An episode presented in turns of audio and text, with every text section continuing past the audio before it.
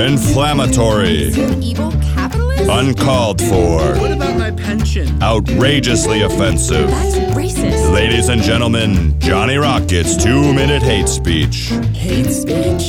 Johnny Rockets. Johnny Rockets. Is he like a Nazi? He hates children. He sounds like an anarchist. Anti-women. Seriously? Cover your ears. This is Johnny Rockets two minute hate speech. Sometimes longer. Johnny Rocket's two minute hate speech banned by your governor.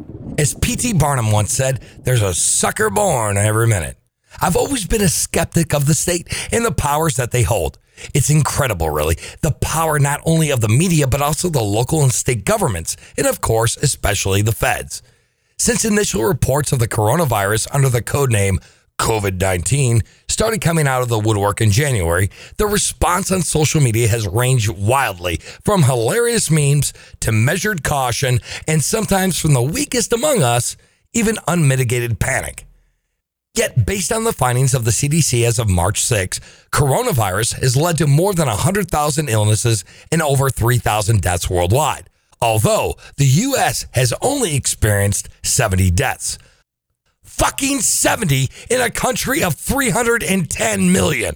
And still, this alone is nothing compared to even the common flu. Keep it in perspective, people. Just in the US alone, the flu has caused an estimated 34 million illnesses, close to half a million hospitalizations, as well as 20,000 deaths this season alone. In fact, COVID 19 isn't even statistically significant yet if you factor in illnesses and deaths from coronavirus into the aggregate seasonal flu numbers. There has been no noticeable change, no reason for panic, forced closures, toilet paper shortages, and the rest of it. Furthermore, global stocks have plummeted and the economy is faltering. The stock market is swinging thousands of points in either direction, depending on Trump's most recent tweets and other authoritarian edicts. They've had to suspend trading multiple times already, and the crisis has still only just begun. In the past two weeks alone, the Federal Reserve has already injected almost $2 trillion into the economy, cut interest rates to zero, and has since lowered the fractional reserve requirement also to zero. This is economic insanity. In comparison, the volume of these injections actually surpassed Bush's TARP bailout and Obama's first stimulus package. And yes, that's right. If you go tomorrow and put your money in the bank, they can literally loan you out 100% of your deposit that they're not required to actually hold on to any of it. So, from one sane individual to another, I ask you, what could possibly go wrong? Now, I don't want to be misunderstood. I truly believe there's a virus out there that is harming people. But to what extent? And compared to what? How many people have had their businesses mandatorily shut down? How many more people should have to lose their jobs? What's the economic cost of all of this? What's next? Curfews, searches, forced vaccines, dare I say, concentration camps? The possibilities for injustice are virtually limitless. But the average American still has their head so far up their proverbial ass that they're utterly clueless as to really know what's going on. To be clear, I still don't know anyone personally that has contracted the virus. However, I do know many people whose livelihoods have been affected or infected by the fucking state. And I know damn well that these actions by the Federal Reserve are going to harm all of us greatly in the long run. Keynes may have said in the long run, we're all dead. And I'll agree with that. In the long run, we may all have the coronavirus. But I still say a currency collapse is far more dangerous than a damn fucking flu. Nothing is so dangerous that we must give up our liberty. And definitely no excuse that the state gives us for taking our liberty should be accepted ever, under any circumstance. The state itself is far more dangerous than any other danger they could possibly point to. So let me ask you this Would you rather risk losing your job or risk getting the coronavirus? The answer to that question should be on you. You, the individual, not the state. Everybody is free to stay home or free to go out. And that's a choice only you can make. To the argument that you are risking other people's health as well. That is truly only the others choosing to risk their health by going out. And to the individual who decides to be a patron at your business, he or she is willfully accepting the fucking risk. The great Ron Paul recently published an article, The Coronavirus Hoax, which I would like to quote. Governments love crises because the people are fearful. They are more willing to give up freedoms for promises that the government will take care of them.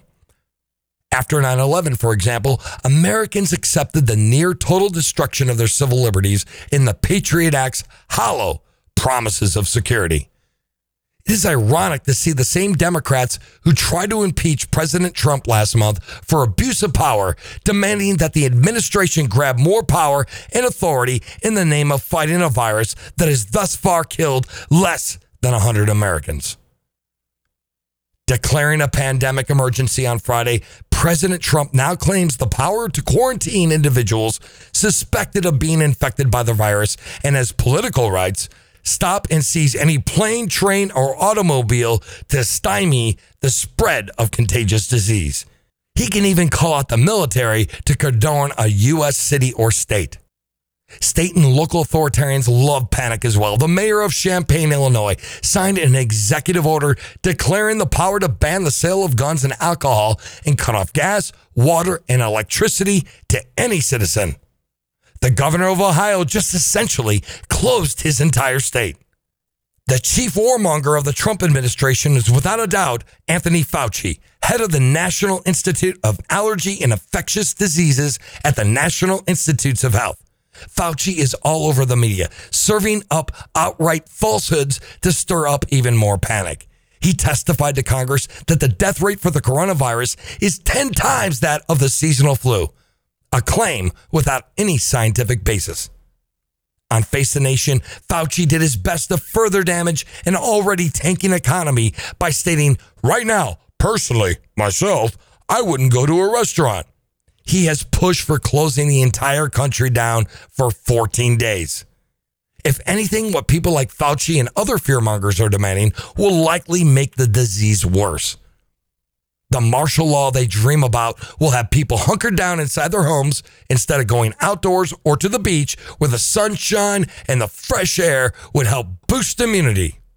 The panic produced by these fearmongers is likely helping spread the disease as massive crowds rush into Walmart and Costco for that last roll of toilet paper.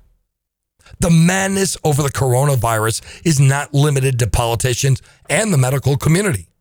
The head of the neoconservative Atlantic Council wrote an editorial this week urging NATO to pass an Article 5 declaration of war against the COVID 19 virus.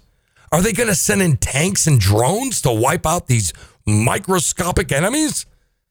People should ask themselves whether this coronavirus pandemic could be a big hoax, with the actual danger of disease massively exaggerating by those who seek profit, financially or politically from the ensuing panic. That is not to say the disease is harmless. Without question, people will die from the coronavirus. Those in vulnerable categories should take precautions to limit their risk of exposure.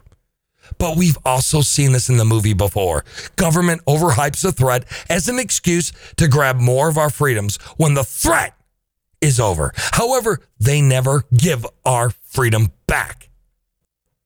Very wise and true words, as always, from the great Dr. Paul. Again, don't take the virus like a corona with a lime and a salt. Again, take precautions, sure, but don't allow yourselves to be fear mongered into thinking that there aren't more important issues you could be missing, such as Congress sneaking in through some more tyrannical legislation while the circle jerk of authoritarian one upmanship gets applauded by the distracted masses. Be mindful and pay attention now more than ever. But most importantly, be careful of the gigantic magic trick of misdirection. Now is specifically not the time to panic, but to be a leader. America was built by individuals who stood up to evils and injustices of the state at times such as these. If you're afraid of the economic future of the country, as you should be, save your money, buy gold, have food storage, get a gun, have a bug out bag, and most importantly, a plan. Do what you need to do to feel safe and prepared. But don't fool yourself into thinking that the biggest threat to your safety is the virus and not your government and your neighbors who are drinking the hysteria Kool Aid that the state is dishing out. No matter what you think about the pandemic, understand one thing I will not set myself on fire to keep you warm. I'll help you find firewood. I will lend you a blanket, but I will never compromise my rights or safety to appease the masses. And neither should you. It's Miller time. No need to be a Modelo citizen about the coronavirus. Be free. This is Johnny Rocket.